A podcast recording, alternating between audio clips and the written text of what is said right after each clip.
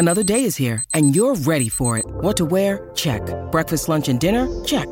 Planning for what's next and how to save for it? That's where Bank of America can help. For your financial to-dos, Bank of America has experts ready to help get you closer to your goals. Get started at one of our local financial centers or 24-7 in our mobile banking app. Find a location near you at bankofamerica.com slash talk to us. What would you like the power to do? Mobile banking requires downloading the app and is only available for select devices. Message and data rates may apply. Bank of America and a member FDIC.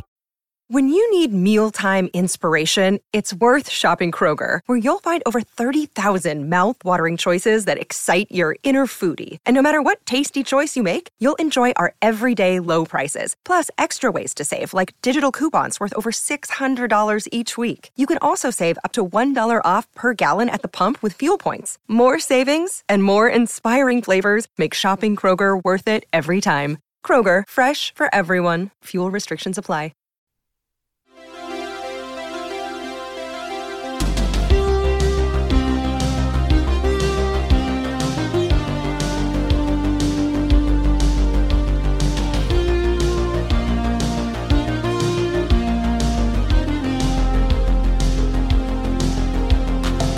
Welcome back to Game of Thrones 2 Electric Boogaloo. I'm your host, Anthony.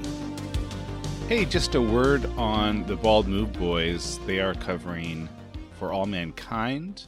I can't recommend this show highly enough. It's on Apple TV, and of course, no one is better suited to cover that show than Jim and Aaron. I would highly recommend the Bald Move Companion Pod, which is called Hi Bob. It has become my new Friday ritual to catch the latest episode of For All Mankind and then immediately pop in the AirPods and give the dog a long walk while I listen to Jim and Aaron talk about the episode. So do a search for Hi Bob, Bald Move, wherever you search for podcasts.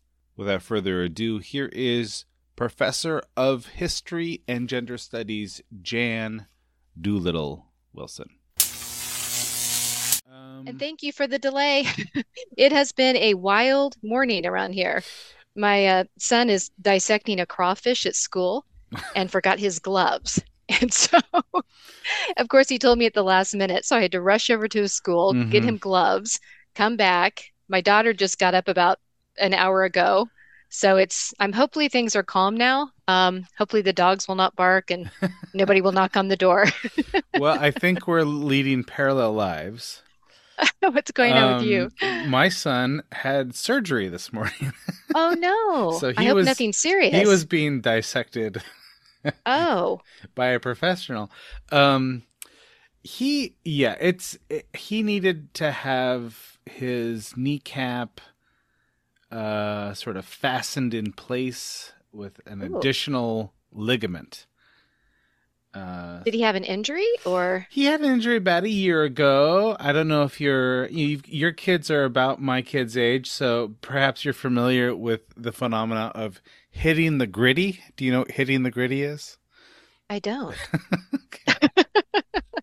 All right. Well, this is a this is a little dance, and it, there, it has very various iterations, and it's sort of a, a very modest little shuffle. Yeah. Uh, but my son took it to a new level, and he he slipped and fell while hitting the griddy, and oh. destroyed his kneecap. So that was about a year ago, and so we've d- tried rehab, you know, uh, physical therapy and you know, all that business. And eventually, we just sort of decided this is not healing uh, correctly. Uh, so anyway, he went under the knife today and he's on his way to Sonic now with my wife. And they well, should be they should be returning I, soon. I shouldn't be complaining about the crawfish. that's a lot worse.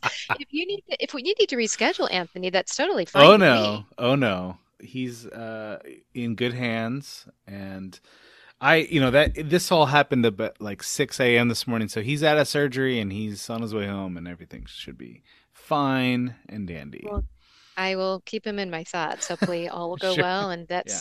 I'm sure he's relieved it's over, and hopefully the knee will be fine after this. He told me, um, you know, he's 15, and this will tell you that maybe a little bit about his personality.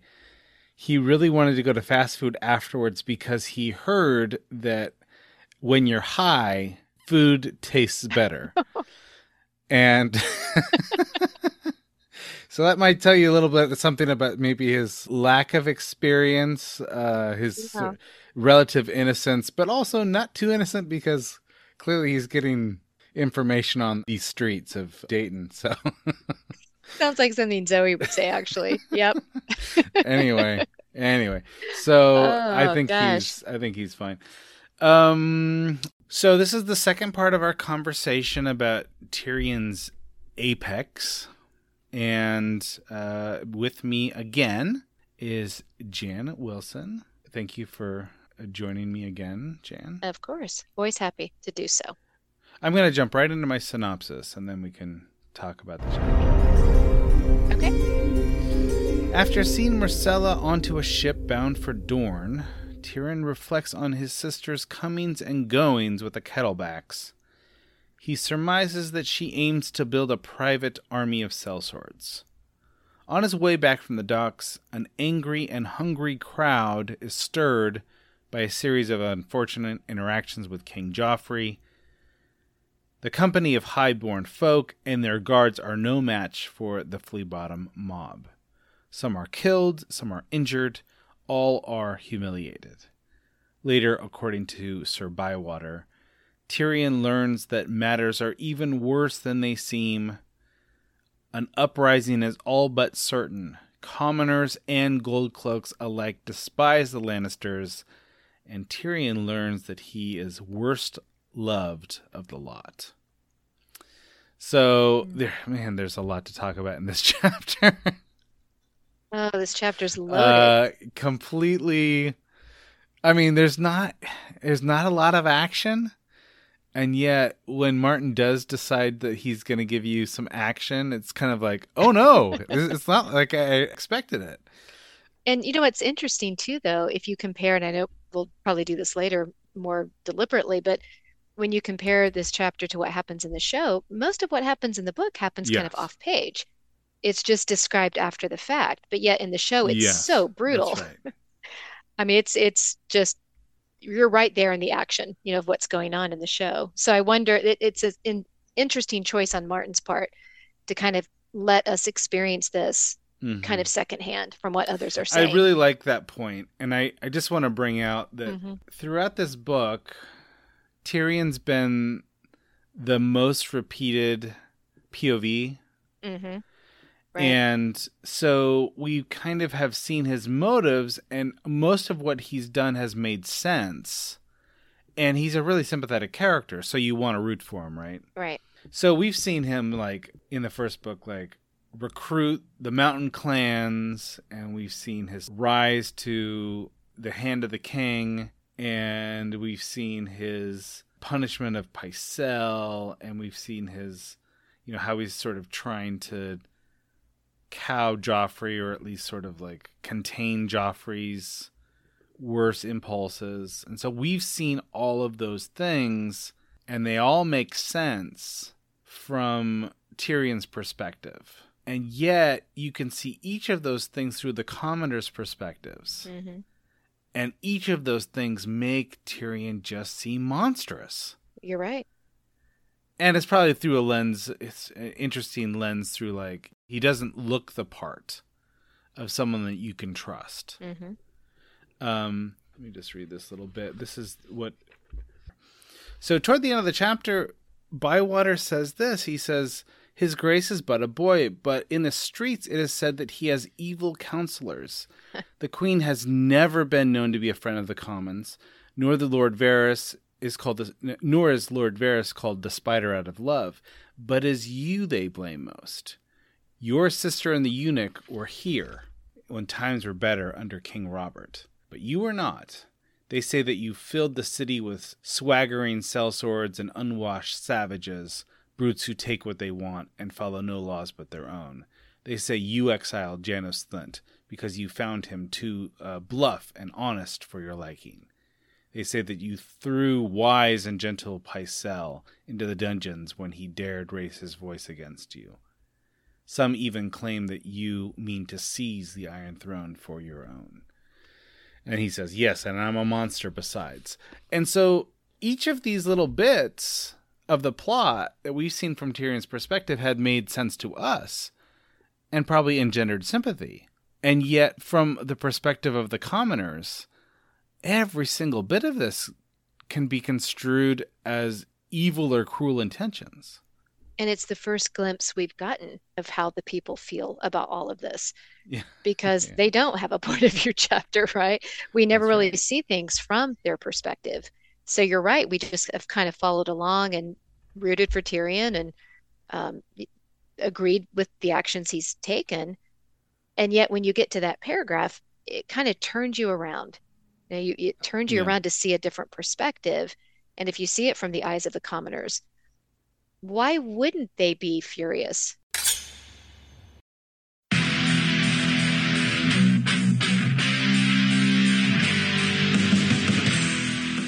We're getting geared up for the sixth annual Summer Badass Fest. And while we're working on a slate of apex badass films to enjoy, we've got an early action packed announcement to make. Just like last year, we're kicking off Badass Season with a live movie watch and podcast recording. We've rented out a theater for connoisseurs of action films and bald move fans that just want to have a great time. Unlike last year, this year's movie is top secret. Hush hush. No hints, except it's incredibly badass. It stars an absolute icon of the genre. We're willing to bet most of you haven't seen it, and it's gonna be an incredible viewing experience with a packed house of bald movers. Those of you who came to last year's screening of Total Recall know what a party it was, and those of you who didn't, now's your chance to experience it. Meet me and Jim, order some custom movie themed drinks at the theater's full bar, then watch us record the full podcast for the movie. We reserved the venue over twice the size as last year, but seating is still limited. It's happening Friday, Friday, Friday, June 21st at 7 p.m. in our hometown of Cincinnati. Get full details and buy tickets at baldmove.com slash live. Cincinnati's actually a pretty great city to visit, and we've got lots of details for side adventures on our event page as well. The Reds are playing the Boston Red Sox in their fantastic Riverside Stadium. The thrills of Kings Island just minutes away, and I'll be leading a kayak trip down the scenic Little Miami River on Saturday. Again, get full details and get your tickets now on our Badass Fest 6 page at baldmove.com slash live, live,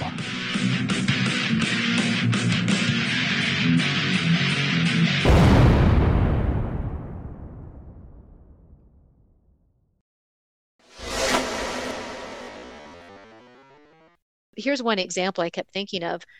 Tyrion thinks, you know, once again, we'll surround ourselves with, you know, this show of might because he knows the streets are restless. He knows the people are Uh-huh. starving. So if we put all of these knights around us and we have this display of wealth and strength, that will impress the people. Well, it impressed the people, but not the way he thought, right? It, it came off as very Right. ostentatious. How dare you wrap yourselves in gold when we are starving? Right. So it's just this this this inability, right, to see things from that point of view. It's a it's a huge flaw and it's a huge mistake. And you can Well, really and- see those flaws in this chapter. yes. Yeah, and he's so worried about Stannis, and he's sort of keeping an eye on Renly and Robb, and he's worried that his sister might be hatching a plan against him, and he's concerned about getting his chain made, and he's feeling like he's he's he's doing okay Mhm. and there's this huge massive peril right outside you know the the red keep Mhm. and it's it's the people of king's landing who are sort of like the biggest and most problematic enemy that have been completely overlooked Right. And he can't he he- he's so shocked when he hears this. And there, you know there, he certainly has a point when he says, you know, part of the reason they're directing their ire at me is because I am a monster to them. But it's part of a larger monstrosity. And I remember in an earlier chapter when he thinks to himself, look at this this great thing I've done for the people. I've opened up more fishing lines, right? So he's he has these little piecemeal approaches to Mm, I'm trying to alleviate the hunger. That's just scratching the surface of the problem here. And he really thinks that that is going to solve the problem. Open up a few fishing lines, have this show of strength, the people will be appeased. He really underestimates how deep this suffering is on their part, how angry they are. Um, every decision that they have made as a way of thinking about that larger picture, right? Thinking, how do we defeat Stannis? How did we, all of these things have worked against the people of that very city. So the blockades and the tax, people coming into the city who are being taxed, those are refugees, right? People who are who are trying to get yeah. away from the war coming into the city and they're being taxed just to go through the gates.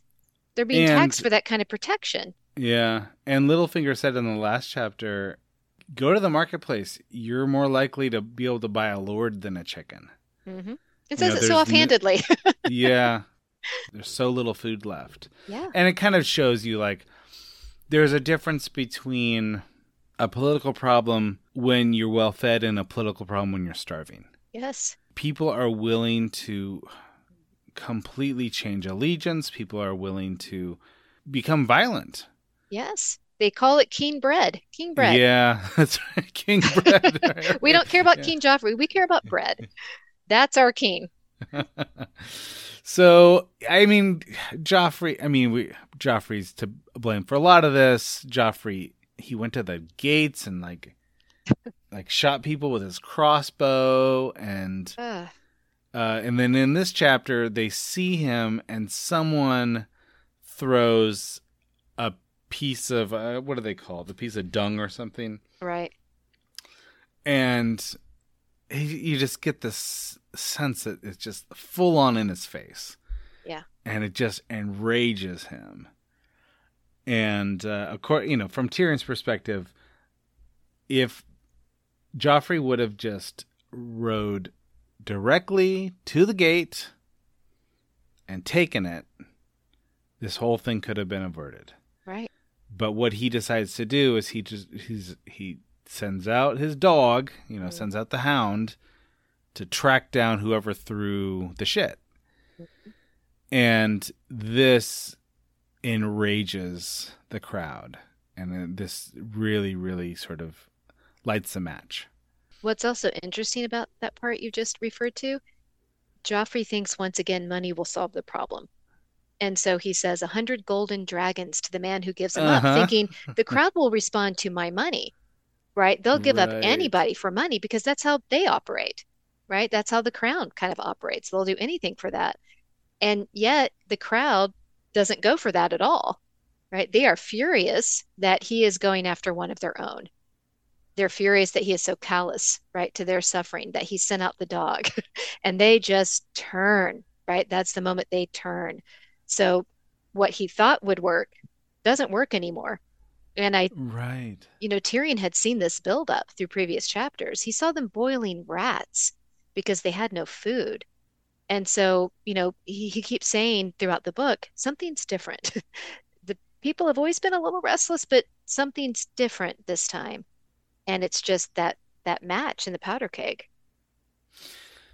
So Tyrion reflects a little bit of Cersei's. I guess he he's got Bronn spying on Cersei, right? Mm-hmm. And he knows that she's been sneaking off to be with the Kettleblacks, and he surmises that she is probably trying to use these sellswords to kind of create her own fighting force. Mm-hmm. I mean, am I reading that right? I think I think this is a good play by Cersei. I I certainly think so. Yes, it makes total sense because who really is protecting Cersei at this point? She knows Tyrion doesn't have her best interest at heart. She of yeah. course can't trust anyone on the small council. Um, and Jaime's gone. I think Jaime being gone is such a huge part of this. She always had Jaime. She knew that Jaime would give his life for her. Nobody else will. Um, she is surrounded by people who are loyal to her because she pays them or because mm. they hold a certain office. They have no real loyalty to her. Jaime's the only one. And so I think it's smart to, to gather these forces around her and, and try to have this kind of protection. And she also might be thinking about this, you know, offensively as well. Um, there's something to be said about I'm going to have these forces in case I need to go after Tyrion or I need to, you know, go after my enemies, my political enemies. So in the later books, Jaime is haunted by these men. Mm-hmm. He has this repeated.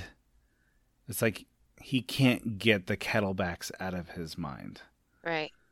And because the rumors are is that Cersei is sleeping with them.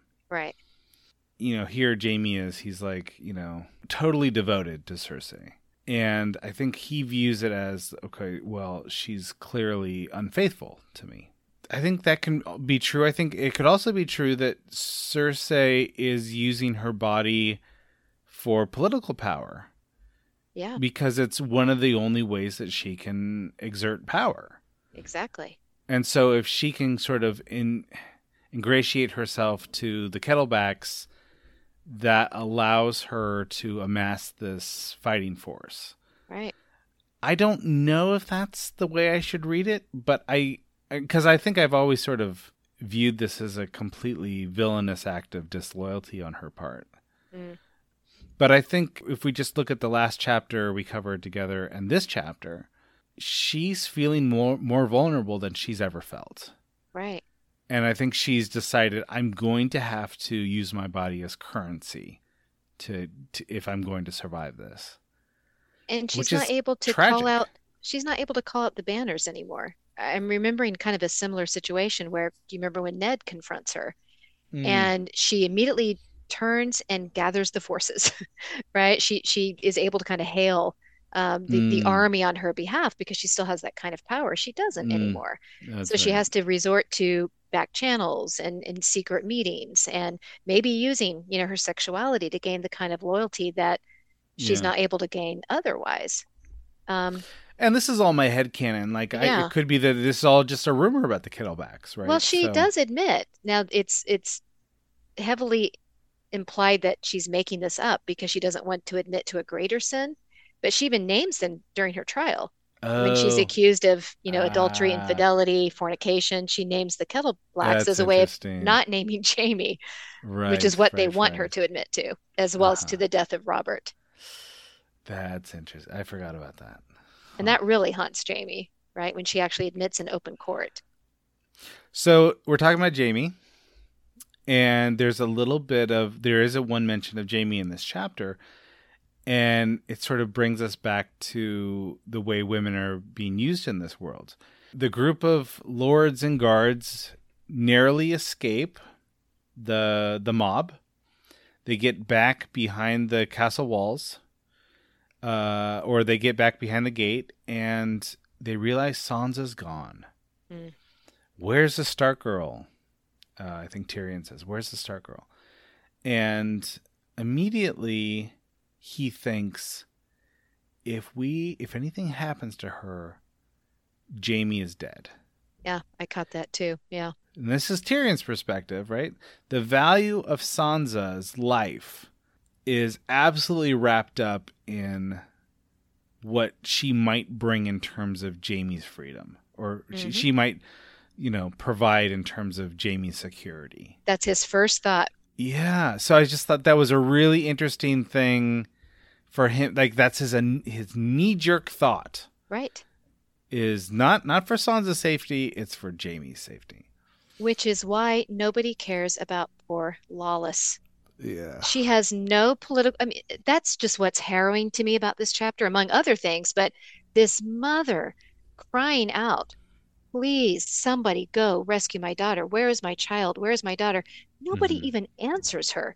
They don't give that a over and single over and over thought. she asks for help over right? and over and she is completely ignored because who cares about Lollys there's no advantage there if Lollys dies who cares yeah you've got a king and you've got knights and you've got lords and they're all in the room and all of the veneer has been stripped right and you see that no they do not care about the weak. They do not care about the innocent like they say that they do. Uh, they care about themselves and they care about the political capital that they're going to lose. Especially if you're a woman right? Because Yes. royalty will alone not protect you. Lollys is part of the upper class right? She's part of the the lordship right? She's Uh-huh. she's certainly upper crust. And yet her life is meaningless because she doesn't bring anything to them. And I, you know, Yeah. I, I kept thinking, what if Jaime wasn't captive? Would anybody care about Sansa other than maybe the Hound? And right? They really wouldn't care if she got killed. am I reading Lollys correctly that I think that she's referred to as simple-minded at one mm-hmm. point? Right. So I'm kind of reading her through a, di- a disabilities perspective. Yeah. She does have value because she's upper class, right? So she might fetch a marriage, and that would pol- be political capital. But I think that Tyrion acknowledges at one point, he's like, what kind of marriage is she going to really fetch? hmm She's probably not going going to bring much in return. You know, he's Right. he's thinking about her her in very much a, a transactional way, Yes. and it's specifically because of her mental disability that she is of diminished value. I think there's something to that, right? It's not just that she isn't um, advantageous politically in the way that Sansa is, but she's also not really marriageable. And that's Mm. the only other way you can be useful if you're a woman, right? Can we marry you to somebody who will strengthen our position? Are you able to have children? And, you know, again, uh, maybe unreliable narrator, do we really know that Lollys, you know, has a learning disability or an intellectual disability? It's kind of hinted, but again, that's from the men's point of view. We don't Mhm. really get Lollys's point of view. Um, it's it's suggested that she's not attractive, right? Which is also something that diminishes your value in Mm, this world if mhm. you're a woman. Um, they make all kinds of jokes about her even prior to this incident, where you know poor Lady Tanda keeps inviting these different lords to her home as a way of in trying to entice them into marrying Lollys. Nobody takes her up on the offer. Um, so it's become kind of a running joke. Um, Yeah. And it's just it's terribly terribly sad and tragic what happens to her. And it's it's not even just what happens to her which is bad enough but it's the complete indifference to what happens to her. And they even make jokes about it later on. Uh, the fact that she was so brutalized just kind of becomes a, a, a running joke. Yeah. um, it's it's very very troubling. So this is a character that's not represented in the show at all, right? she is mentioned in the show. Oh, um, okay. briefly. She's not really a, a you know a character that you would probably remember but she is mentioned i think she's even on screen a couple of times. In fact doesn't Bronn end up marrying her? Oh, I forgot about that. to get his castle? Remember Tyrion keeps promising him a Yeah, castle and he finally gets his castle don't quote me on that but i think they bring in Lollys toward kind of the end of the No, I think- series yeah, the, she, he's with some woman who Tyrion views or Jaime views as sort of a lesser get. right like you married her well i got my castle right Uh-huh. because she stood to inherit at that point right. Well, he's planning on killing the older sister or Yeah, whatever. that's right that's right typical Okay. Bronn So I was Uh. gonna say about Lollys, um, Sansa kind of serves as a proxy because Mhm. in the show, Ugh, you know, you see her narrowly avoid Lollys's fate, right? right right yeah i thought about that too So you see the Hound come in and sort of heroically, you know, save the day. You see Sansa in a pretty compromising uh, situation, and this is sort of she becomes the composite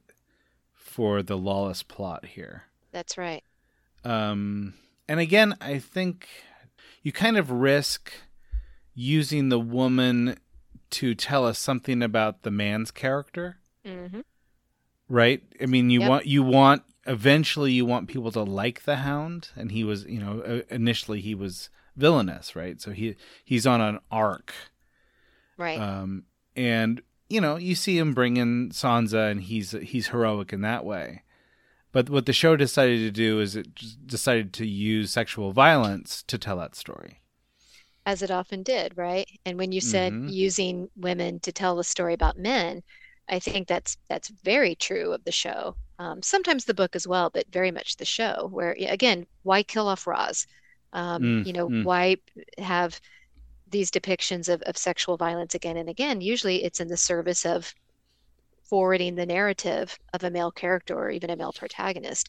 This is a very old trope. You know, we see this again and again throughout history and literature, and this is so often, and still today in film and television, this is so often how women are framed. They are not there for their own right; they are there in service of the male, uh, the male character. Mm-hmm. I will say, I think Cersei has the funniest line of this chapter.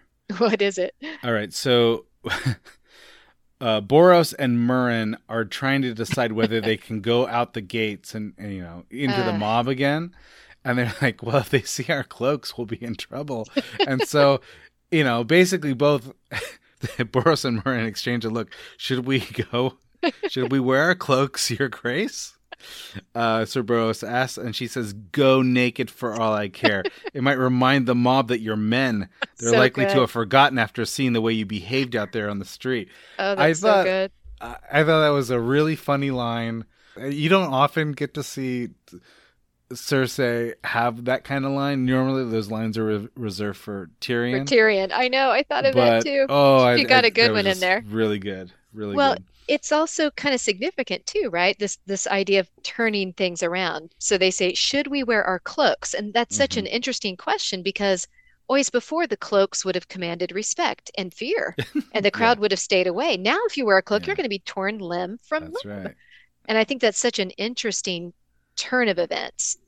And um, the other thing I thought too is they are attacking those two pillars, right? The crowd is going for those two pillars that Varys keeps referring to in his riddle that he gives to Tyrion about Yeah, yeah. why do people stay loyal? What what holds their loyalty? And so you've got the church and you've got the crown. And who do they go after? Anybody who's wearing a white cloak, right? Who represents the king Right. and the uh the septon. And they they do tear him limb from limb. yeah. Um, he, the idea that you've got this waddling, huge, well-fed, right, priest of the church uh-huh. um, just becomes this symbol of everything that is wrong and corrupt about oh, he's got a crystal crown. Ah, terrible, right? He's- Just this lavish He- display. Yeah, he just is sort of like he's the perfect target for Mhm. a starving mob, right? Yes. Uh, and they end up, you know, t- t- tearing him limb from limb. I mean, that's that's Yeah, the like you would a image that they bird. If you're eating a bird, it's a very, you know, food image, the idea of just Yeah. ripping him apart like you would a chicken. And they do show that on screen in the in the film version and the TV version. We're spared that. Uh, we're just kind of told about it in the book. Yeah. I have a listener of this podcast. I shout out to Walker of Dragons. Uh, she's blind. And so when she watches the show, she is she benefits from uh, a sort of a narrator on top of the audio. Uh-huh. She- She says that that was the worst scene of the, the Ah. entire show is listening to bet. the, the the septon get torn apart. Oh, I can't even imagine. I mean, I can kind of imagine, but yes, hearing it narrated to you um, would be a, its own kind of Uh-huh. horror, right? Yeah, it's it's, but again, this does allow us to see from Mhm. the people's point of view, and it does point out these glaring weaknesses, even in a character that we love, like Tyrion, who is just Yeah. astonished that this could be happening. Well, again, every sign pointed to this. You saw them eating rats. No Right. wonder, right? That they. Oh, should we talk about the baby? Yes, this poor woman. She's got a this, this baby that seems like he's Ugh. long dead, or the the baby's long dead, and uh, she she kind of starts the whole thing. She stands in the road defiantly and yells at Joffrey. And Tyrion thinks for a moment that Joffrey might actually run her down with his horse. Isn't that just? hor- I mean, that just jumps out on the page, right? That he was just going to keep going, even if he had to run this woman down with her dead baby in her arms. So then Sansa whispers in his ear, like, we don't hear what she whispers, but he decides he's going to pull a silver out of his per- coin purse or whatever.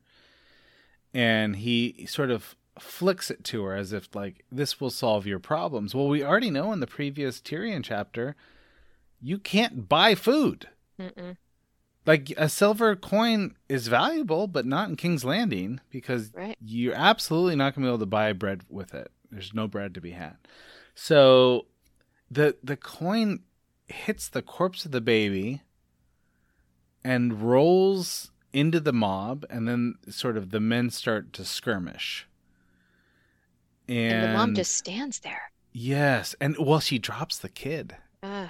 at that point. She drops the kid to like do some or she points at Joffrey. And I think it's um No, she points at Cersei. It's it's Cersei's comment that really gets her, which I think is interesting. Right. It's so worse than Joffrey's indifference. What incu- Cersei says. accusing Cersei of incest in the Mhm. most, you know, graphic way possible. And this probably indirectly enrages Joffrey Mhm. Because it calls into question his legitimacy in a very public way. And we know that word of Stannis's letter has spread, obviously, because of what they are saying.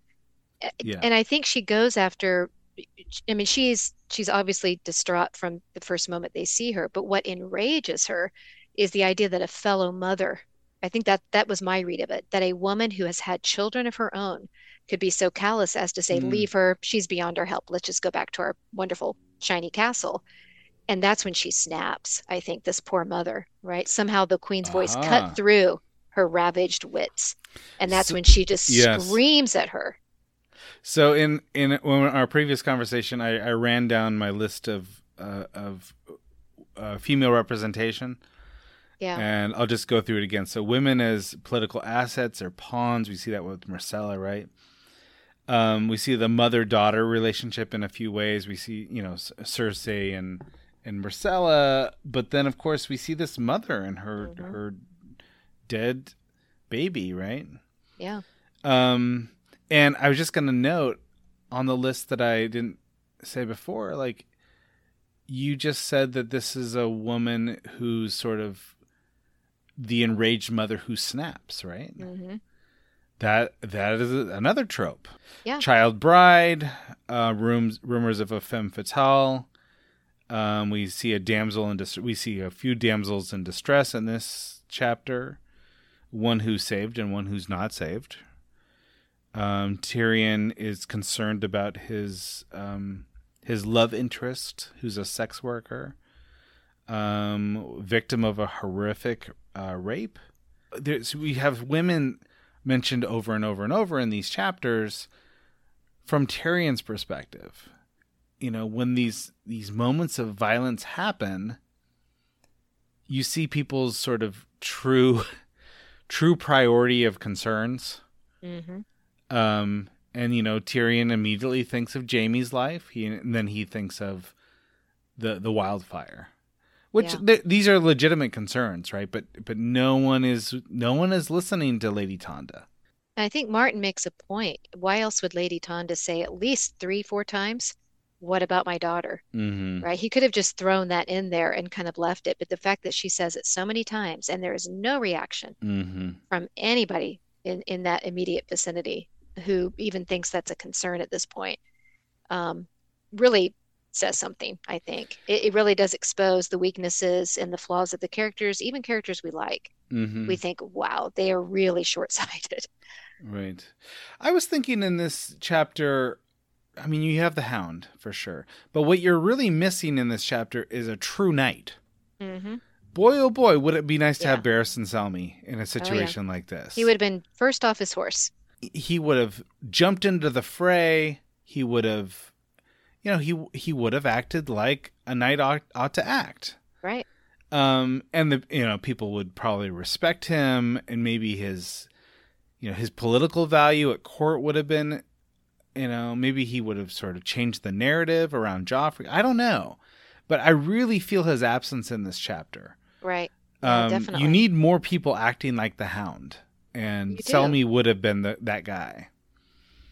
And I think there's also something to the idea that I keep thinking about Varys's riddle. That just really struck me as I read this chapter because why haven't the people revolted before? And why does this stay at the level of a riot and not a true revolution? And what starts the, I mean, we know what starts it. The people are starving. Um, and the, the Lannisters are a very visible symbol of why they're starving. But I think it's also the idea of we will be willing to suffer as long as there is something that we can latch onto that is honorable about Mm. what we are sacrificing Mhm. for. And I think Selmy filled that role, right? Here's an honorable man who works for this family. Um, that is something that we can say, yes, even though our lives aren't anything like theirs, there is honor there. Um, Ned Stark, right, represented Mhm. that. They had these things. What do they have now? Yeah. And especially when they hear man about in power, and of Mhm. course, there's some sort of hegemonic masculinity attached to this. But the, the the hope is that there will be a man in power who will do the right thing. or even just a legitimate man in power, right? So once they hear these rumors that Joffrey may not even be the rightful heir to the throne, that really becomes the idea of okay, now this thing that is kind of a symbol of everything that we don't have is now not even legitimate. Right. So why are we supporting this? And if you look at what they're yelling, I thought this was really interesting. Um, so when it, the fighting all breaks out and things are just this this huge now riot, the think about what the crowd is screaming out, right? So they're saying bastard, they're yelling insults at you know Cersei. Um, they're certainly yelling insults at Tyrion, right? Calling him freak and half man. But they're also saying things like Robb, King Robb, the Wolf, Stannis, Renly. And of course, that ends by saying bread. But I thought maybe that's why this doesn't turn into a true revolution because they don't know who to back. Right? They're not just calling out Oh, one name. They Yeah, don't know who to right? Some think maybe it's Robb that's going to be our savior, and others are thinking, you know, no, maybe it's Renly, maybe it's Stannis. Well, whoever it is, it's not Joffrey. It's not Joffrey, but they don't have an alternative, uh huh. Right? So they can't unite behind somebody who, yes, this person is the one who will end our misery, get rid of this corruption. There really isn't anybody because the kingdom is so divided. Uh-huh. And I think that's what keeps the people from really, you know, gathering together. Because if they all united, they could overturn, right? But but they can't at this point. And plus, they're starving. It's hard to There- form a revolution when you're starving. There's a detail that's sort of lost. Um, I think it was a Sansa chapter a while back, and it's that there were men that were at the gate and they were yelling for bread. Mhm. But you get the perspective of one of the, you know, lesser knights around Sansa, and she basically says that oh, they, they thought that they had the right to sup with the king. And then Joffrey brags about going out there with his crossbow and putting them down. Mhm. Well, from the communist perspective, they were hungry, they were demanding food, and the boy king came out with a crossbow. Yeah. Like, that's, in my mind, it's a brother or a son or a father of someone like that who threw the the dung. hmm hmm And when he did that, it was absolutely not a, a return in kind. But of course, for Joff and from Joffrey's perspective, this is like high treason.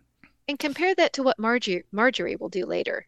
I, I also thought about that. You know, what if when this woman stood in the middle of the street with her baby, what if Cersei had gotten off her horse, Mm, gone over to the mother, and comforted her? Would that have held it back? And is that what they were looking for, right? Just something to show that there is some empathy, that you care about us, not just this complete indifference. Because when Margaery comes in, the people love her, and yet she's still part of that royalty. And yet she is able to tap Mm. into this idea that I care about you, and I really do care that you're suffering, and I really am trying to work on your behalf. She becomes, you know, the people's princess, so to speak. well, and there's Um, political value to that, right? There's such political value to that, but uh, it's like nobody in this world can see that. And the, the the good that Tyrion does try to do for the people is either not enough or is invisible. Yeah. They don't know it's Tyrion. They don't know he's working behind the scenes, and he lets other people take the credit for it, which I That's think is a huge mistake down the road. Um, and maybe there's no other alternative because people won't give him credit because he's, you know, he's Tyrion. He's the monster. So I liked, I really liked the line when he's he's back at the he's back at his solar, and he's thinking, uh, you know, go get Shagga, and the guy says, Shagga, son of Dolf, is not easy to wake. and he's just like, he, it's so great. It's like the city's on fire. Like they, they, there's been horrific violence. People have died. The High Septon has been torn limb from limb. Uh, but the real danger is waking up Shagga, son of Dolf. happens was to Shagga? I can't remember.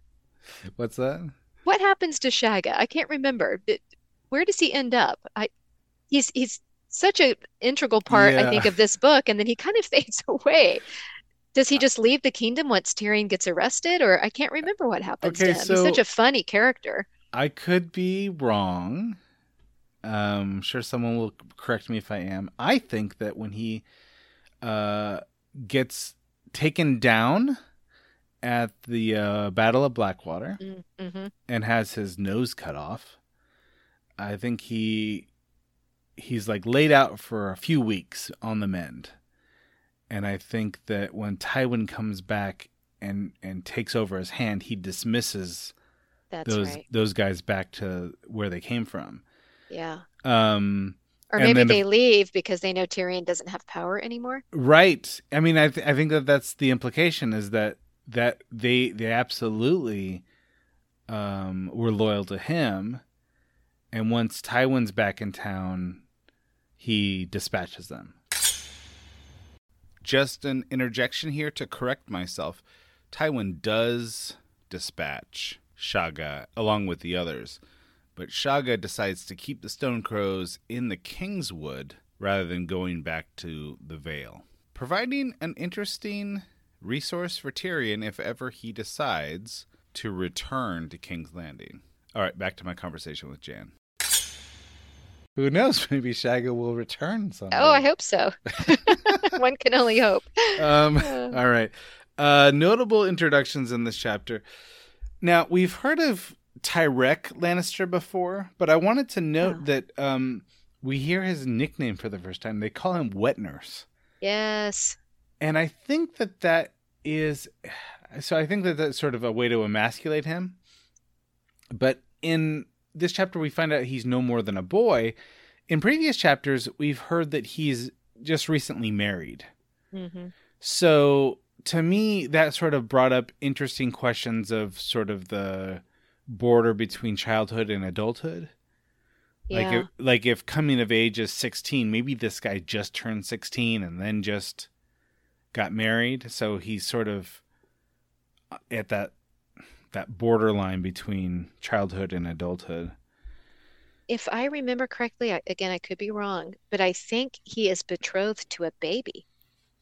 What? So they are betrothed when his future wife is still in diapers, essentially, Oh, no. because they want to solidify that that is even- marriage. It's so disturbing, worse. right? It's even worse And I think thought. that's why they call him wet nurse because they know he's basically betrothed to a baby.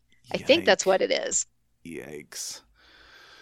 And then he kind of just disappears. And there is, I, I honestly cannot remember where I read this. This was a while ago. And I thought this was interesting. Um, so I can't give credit to the person who came up with it. I can just say that this was not me. Mm-hmm.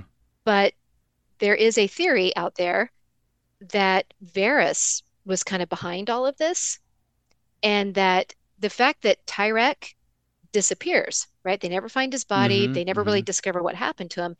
There's a working theory that Varys is the one who got him out of the city, that in fact Varys might have even sparked the riot as a way of getting him out of the city because Tyrek squired for Robert and might have information about how Robert died, which is Oh. something Varys can use to his advantage when he tries to depose Joffrey and install Aegon. Interesting. So I, I'm not usually a conspiracy theorist, but that Okay, sounds well, interesting to me. And he's not I not would there. like I would like to uh piggyback on your conspiracy. Okay, please. Not my conspiracy. I just read it, but it's interesting. You know, it's interesting. Um well now it's yours. And we're um Preston Greenfield dies in this chapter. Yes. He was standing in the hallway when Ned goes in and talks with Robert for the last time. Interesting. and signs you know robert dictates the letter and so interesting that he's in the hallway he, you know one of the few witnesses to ned's final days Mm, that's um, really interesting. is preston greenfield and he ends up dying in the riot and so if Varys did incite this, and of course this is all speculation, uh, one of the people who absolutely gets got is a witness to Ned's final final days. There's there might be something to this. Mm. That that maybe everything surrounds Robert's death and how he died and Mm-hmm. the the future of the kingdom. It, it sounds like something Varys would do. Mm-hmm. Um, he's always saying he's putting the interest of you know the people before all else, and he's not there when Myrcella departs, which is kind of interesting because typically he would be part of the royal you know procession um, as a member of the council. Well, and also if all of the Lannisters are wiped out in a battle or something, uh, then Varys has got someone waiting in the wings It's pretty easy at that point, right? to sort Get of say, "Here's the rightful heir to the Rock." Yeah, you can take out most of the Lannisters right there, Mm-hmm. and and what makes them powerful right there. So these are not notable introductions, but I, I note them. Um, we learned that there are two roads named in Flea Bottom. One is called Reeking Lane, and one is called Pisswater Bend. Uh, so just another, it's some more uh, flavor added to the texture of Flea Bottom. And can Uh, I interject? yeah. Speaking of Flea Bottom, and I, I won't spend a lot of time on this, Mhm. but again, that shows Tyrion's flaw of character, where he's talking about the wildfire, right? We hope that wildfire doesn't spread, but if it does, let Flea Bottom burn. I'm Yeah. paraphrasing that badly, but it's like it's fine if Flea Bottom burns, but God forbid it get close to the castle. Right. And think about who lives in Flea Bottom. It's like that part where they're counting the dead. Nobody bothered to count the dead among the people That's right. right? Yeah. They just count those who were part of the upper class. Nobody That's cares right. about who died in the mob. The other thing that is used in this chapter is the the word water wagons. Mm. I guess these are sort of like medieval fire trucks. That's what I thought. Yeah. I, I it made me think like, oh, this is probably an invention of Martin's, but certainly they had methods to put out fires back in the day. They must have, you Right. know? Yeah. This People in their homes would keep pails of water on their on their pegs on their walls. Um, so it's you know that's what they did in cities before they had fire departments. They just had these water wagons, Yeah. and they would be rolled out, and you know that's how you you quench any kind of disaster. Notable departures. Well, we mentioned that Tyrek is missing. Uh, Myrcella departs for Dorne. Uh, we mentioned that uh, Preston Greenfield is dead. The High Septon's gone. hmm Um, Aron Santagar has been bludgeoned to death. And then, of course, show differences. We've already noticed that the, the Lollys plot is, Right. in, a, in a way, given to Sansa. Should we talk maybe about? I mean, maybe we already covered this, but why they hate hate Tyrion so much? You know, why they are directing most of their ire to him. We hear it from Tyrion's point of view, but Yeah. oh, and then I, we should probably talk about how he slaps Joffrey and whether that was a huge mistake, right? So again, if we think that about did it in full view of Cersei. in full view. So again, Tyrion, very calculating, obviously smart, clever, plans things way in advance, but there are these moments where his anger gets the best of him. And it's usually when he's around Joffrey. Uh-huh. And so you're right, in full view of everybody, he just slaps him, kicks him, yells at him. And again, that really does come back to haunt him. Um, I think that Tyrion has the most contempt for men in power who he views as less intelligent than he is. Here's the guy who with the the ver- the most power, and he's one of the biggest fools at court. And this just enrages Tyrion. Um, and you know, look, I don't condone violence, but slapping Joffrey is sort of. like, He definitely I'm had wi- it coming. I'm willing to accept a Joffrey slap every now and then. I might even enjoy it. given Um, all the atrocities that Joffrey has inflicted on people, right? right but i i did i thought what was most interesting about that was that uh cersei does not object and She doesn't. I think it's an interesting like i said sort of like all of the pretenses are laid bare it shows how much power Tyrion actually has as Hand of the King. hmm Um, you know, there's no one there, and maybe the Hound hasn't walked in with with uh, Sansa yet. I don't think, but there's no one in the room that says you should lose a hand for that imp. Right. You know, there's no one that it's willing to say that. Here's what's also interesting. There's kind of a parallel to how they're looking at Tyrion. And I, I mentioned to you, there's so much foreshadowing. They keep dropping these not so subtle hints to Tyrion that you need to take Joffrey out. Yeah, Bronn does. And it kind of reminds me of what people kept telling Ned. You need to take these people out. You can't treat them like a gentleman. hmm And nobody would ever call Tyrion a gentleman, I don't think. But I wrote this down. There are so many places where it's not just Bronn, it's Varys saying, Oh, Tommen is so sweet. You know, um, wouldn't it be kind of nice you know, if they Mhm. had a king like Tommen? I mean, so they're saying this to him as a way, I think, of saying, Look, you can put this into motion, and you're really the only one who can put this into motion. Get rid of Joffrey. He's well, horrible. the other parallel here is that Ned's red line that he will not cross is killing a child for political benefit. Exactly. And, And he refuses where to do that with Dany and and and Mhm. Tyrion is being kind of given the same advice. Like that boy king is the real problem. and Tyrion knows that, but he just can't bring himself to do anything. And I think it's again that flaw of I've got to put my family first, right? That Joffrey may be terrible, but he's he's my nephew. He's Cersei's son. Well, There- there's a taboo of kinslaying, you know. There is, but I think it's that if I act a certain way, maybe someday they'll come to love me, right? That maybe I'll actually be a real Lannister, that they'll accept me into the fold. And I'm just struck by the idea that he keeps poking the bear, Mm-hmm. right? And he's not willing to kill the bear, and the bear then devours him.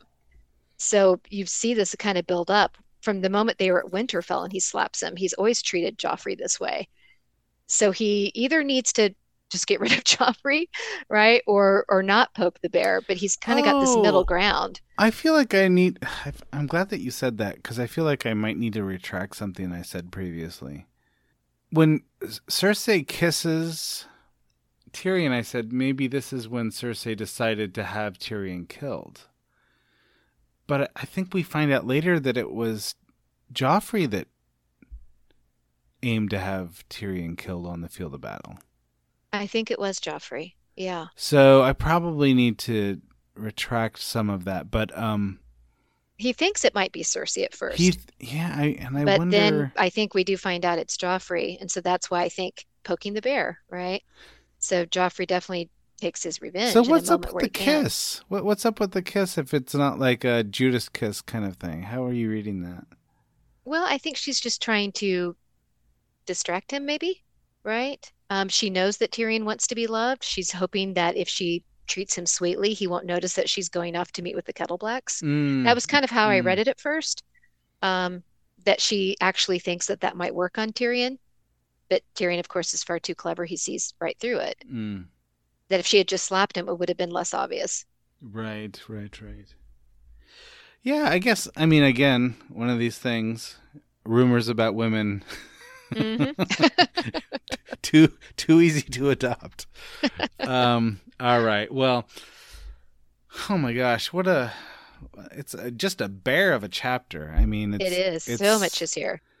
and it's it's building and building and building, and you, you still don't see it. We could go on for another two hours if we wanted to.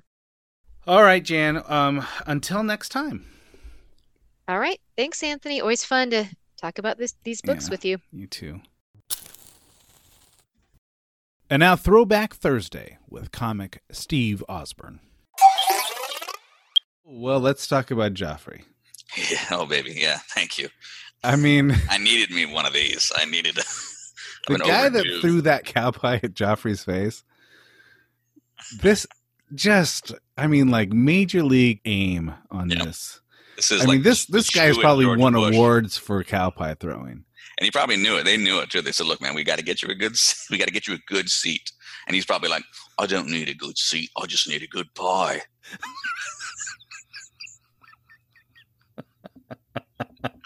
I want to see a biopic specifically for that guy. Like right. in the same way that you would see like I don't know, like um, you know, Ford versus Ferrari.